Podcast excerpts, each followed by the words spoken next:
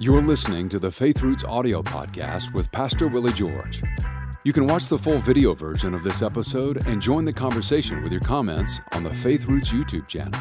Simply search Faith Roots on YouTube and be sure to subscribe so you don't miss an episode. Now, here's Pastor Willie George with today's message. Hello, I'm Willie George. I want to welcome you to this edition of the Faith Roots podcast, and we're going to take our text as we have been for this entire series from 1 Thessalonians 5 and verse 23. And I want to explain something. When I do this, when I emphasize one scripture and do it over and over and over again, I realize I, am probably not going to be able to embed in your mind all of the different scriptures that we're going to use in this series. But if I just get one, now think about that. If I did 12 of these series a year and I got one key scripture implanted in your mind and heart, then that would be quite an accomplishment. Uh, that that's a, a, you know I think sometimes we we focus on gaining huge amounts of ground and territory when we ought to be focusing on let's just get this let's get this down and so let's read this because it's such a critical verse to what it is that we do it says, Now may the God of peace himself sanctify you completely, and may your whole spirit, soul, and body be preserved blameless at the coming of our Lord Jesus Christ. Now, a lot of people don't think about this, but when we do see the Lord, everything about you will be brought into total harmony. You will receive a resurrection body that is in agreement with your recreated spirit. Your soul will be completely restored, renewed, and energized with the life of God. But your spirit already has that. There's nothing more that needs to be done to your spirit. It, it, it, it has been completely reworked, rebuilt, redone, recreated by God. So the work of Christ in his passion on the cross, and in the garden tomb, rising from the dead, and then later in the book of Acts, chapter 1, when he ascended back up into heaven. That work that he did is what turns us into new creatures. I don't know if you've ever thought about this or not, but the reason that there was no reconnection to God when Adam sinned is there was no high priest, there was no mediator. Uh, that was all broken.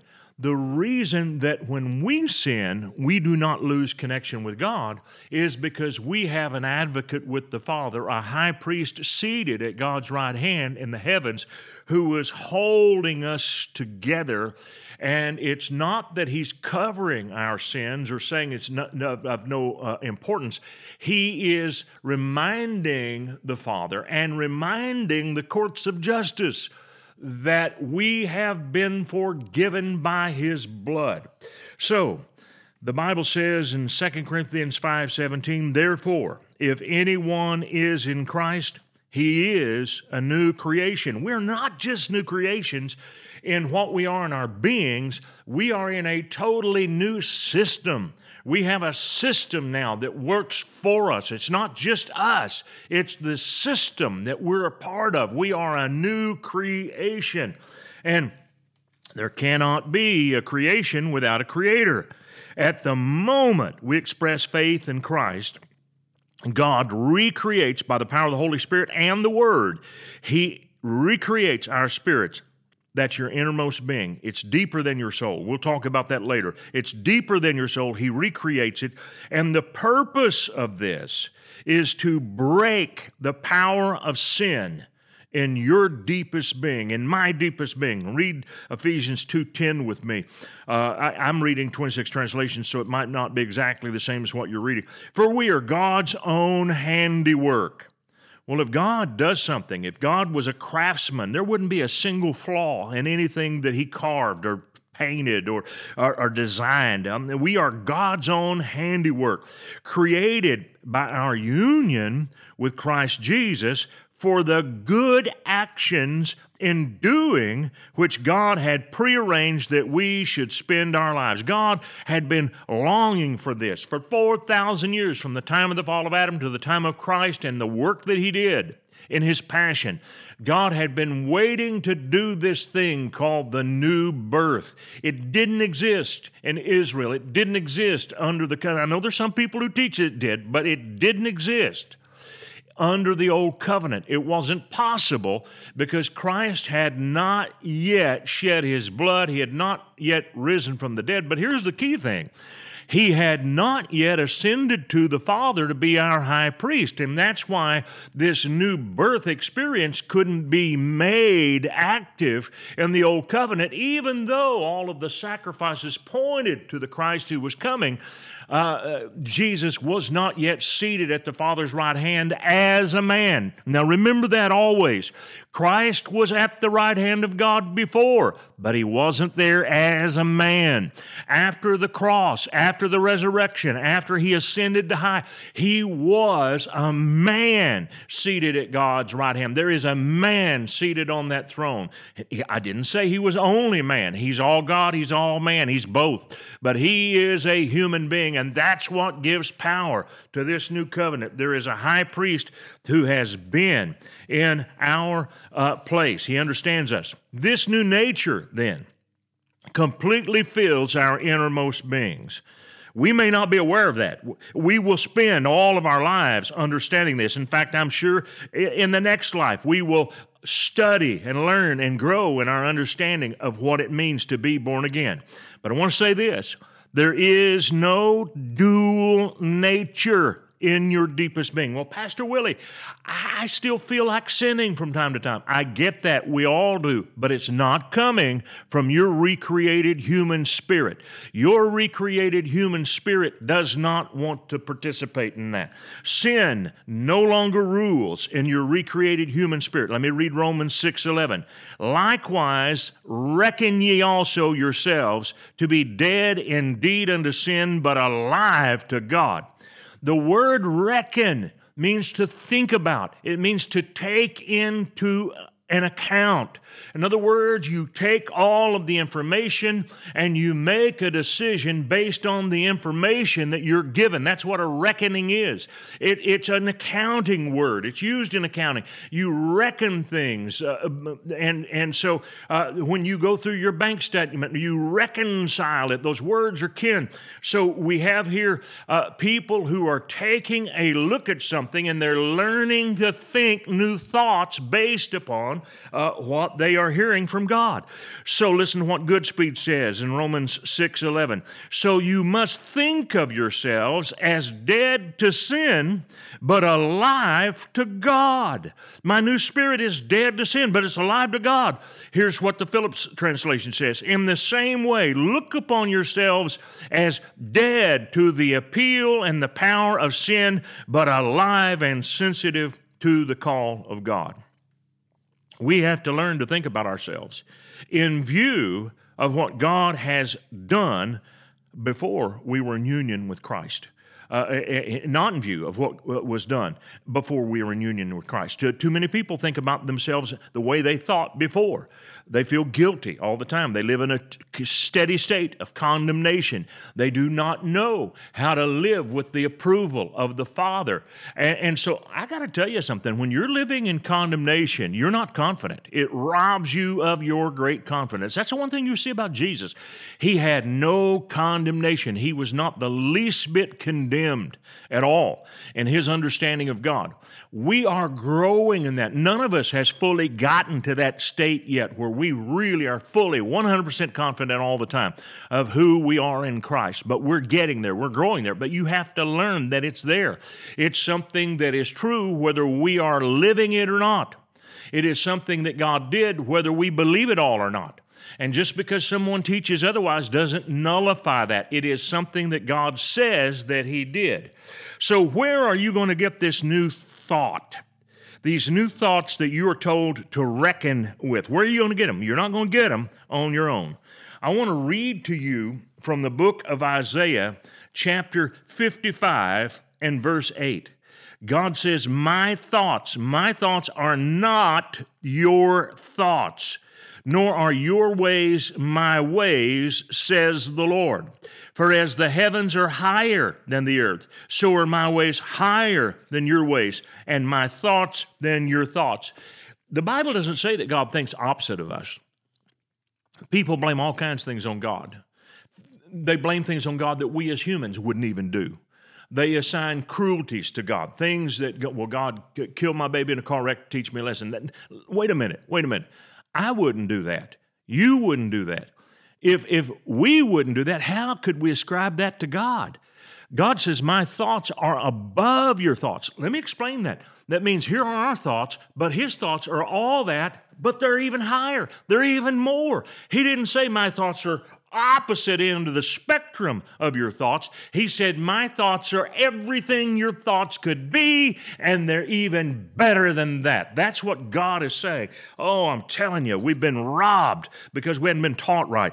My thoughts are not your thoughts, Isaiah says, even though you have become a new person in Christ Jesus. Now you've got a new process. And I'm going to get into this more next week, but right now I want to hint at it. You must learn to think like God thinks.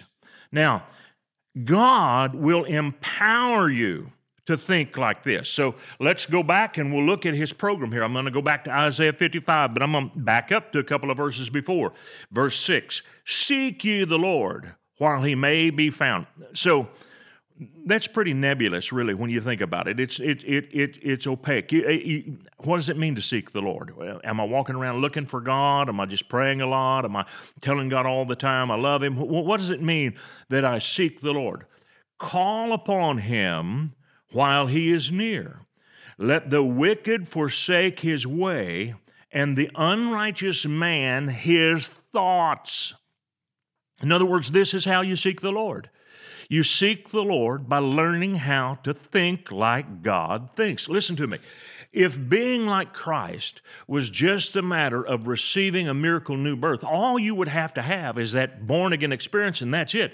But what God did is He gave you an amazing book that is full of His thinking. It shows you his thinking back when people didn't know much about him, when they were under the law. It shows you his thinking when Christ came and ministered in the Gospels and he had to turn people to a new way. It shows you his thinking when the first believers began to follow Jesus and do the works that he did. It shows you his thinking in a deeper way in the epistles, particularly the epistles of the Apostle Paul, where he explains amazing things about the way God thinks about about us. And so you will never learn God's thoughts if you don't learn to reprogram your mind. All right? Now listen to what God's thoughts do. Isaiah 55:10 For as the rain comes down and the snow from heaven, and do not return there, but water the earth and make it bring forth and bud, that it may give seed to the sower and bread to the eater. Listen to this so shall my word be that goes forth out of my mouth. It shall not return to me void, but it shall accomplish what I please, and it shall prosper in the thing, uh, in the thing for which I sent it. God said, "My word is what's going to change things, and it's going to be just like the rain." Now, you and I are the ones that bear fruit. The earth bears fruit, but the earth can't bear fruit without water. And you and I cannot bear fruit without the water of the Word. So if I am going to bear fruit as a believer, I've got to not only recognize that God put something new in me, I've got to begin to believe that. I'm not going to find that out in the world. The world isn't going to teach me any of that. The world isn't going to tell me that I'm a new creature. The world is going to say that I, I'm the same old guy. Listen, when I first became a follower of Christ, I told one of my friends, a very influential friend, I told him that I had gone to church, that I had received Christ. He said, I'll give you three weeks he said, You won't last three weeks. And he bet me some money on it. I should have taken him up. I could have made some money. Here I am, over 50 years later, still walking with Christ. Why? Because I'm not the same person. I became a totally new person. People who know knew me before and know me now, they see the difference. They know what kind of a jerk I was. And I didn't immediately come out of it. It took me a while to grow and to learn about my new nature. And can I tell you, I am still expressing that new nature, still learning to walk in that, still having to remind myself daily of the fact that I was born again. And I have to let that word permeate my thoughts If I don't let it permeate my thoughts, then I begin to fall back a little bit in my old ways of thinking. But that doesn't mean my heart goes back. My heart wants to serve God. My spirit wants to follow God. My spirit has been imbued with God's life. He put His nature in me. Otherwise, I couldn't begin to think of overcoming the mind and the flesh that we all battle, and the world and the temptations and the devil. We have a new nature. Well, that's all the time I've got for today. But I want to tell you something. Be sure to hit that like button. That'll help me out greatly on this YouTube channel. And tell somebody about our podcast. Be sure to do that. And also, if you have yet to subscribe to my daily email, go to myfaithroots.com and click right there on the sign up for the daily email. It'll come to you every single day, and it's the same stuff that I'm giving you here, only in print, and it'll help you to remember it. Thank you so much. We'll pick up here tomorrow. We hope this message has been a blessing to you. Ratings and reviews help us reach more people, take a moment to leave a review on your podcast app and consider sharing an episode with a friend or family member that needs to be built up and encouraged in the Lord today. Thank you for listening.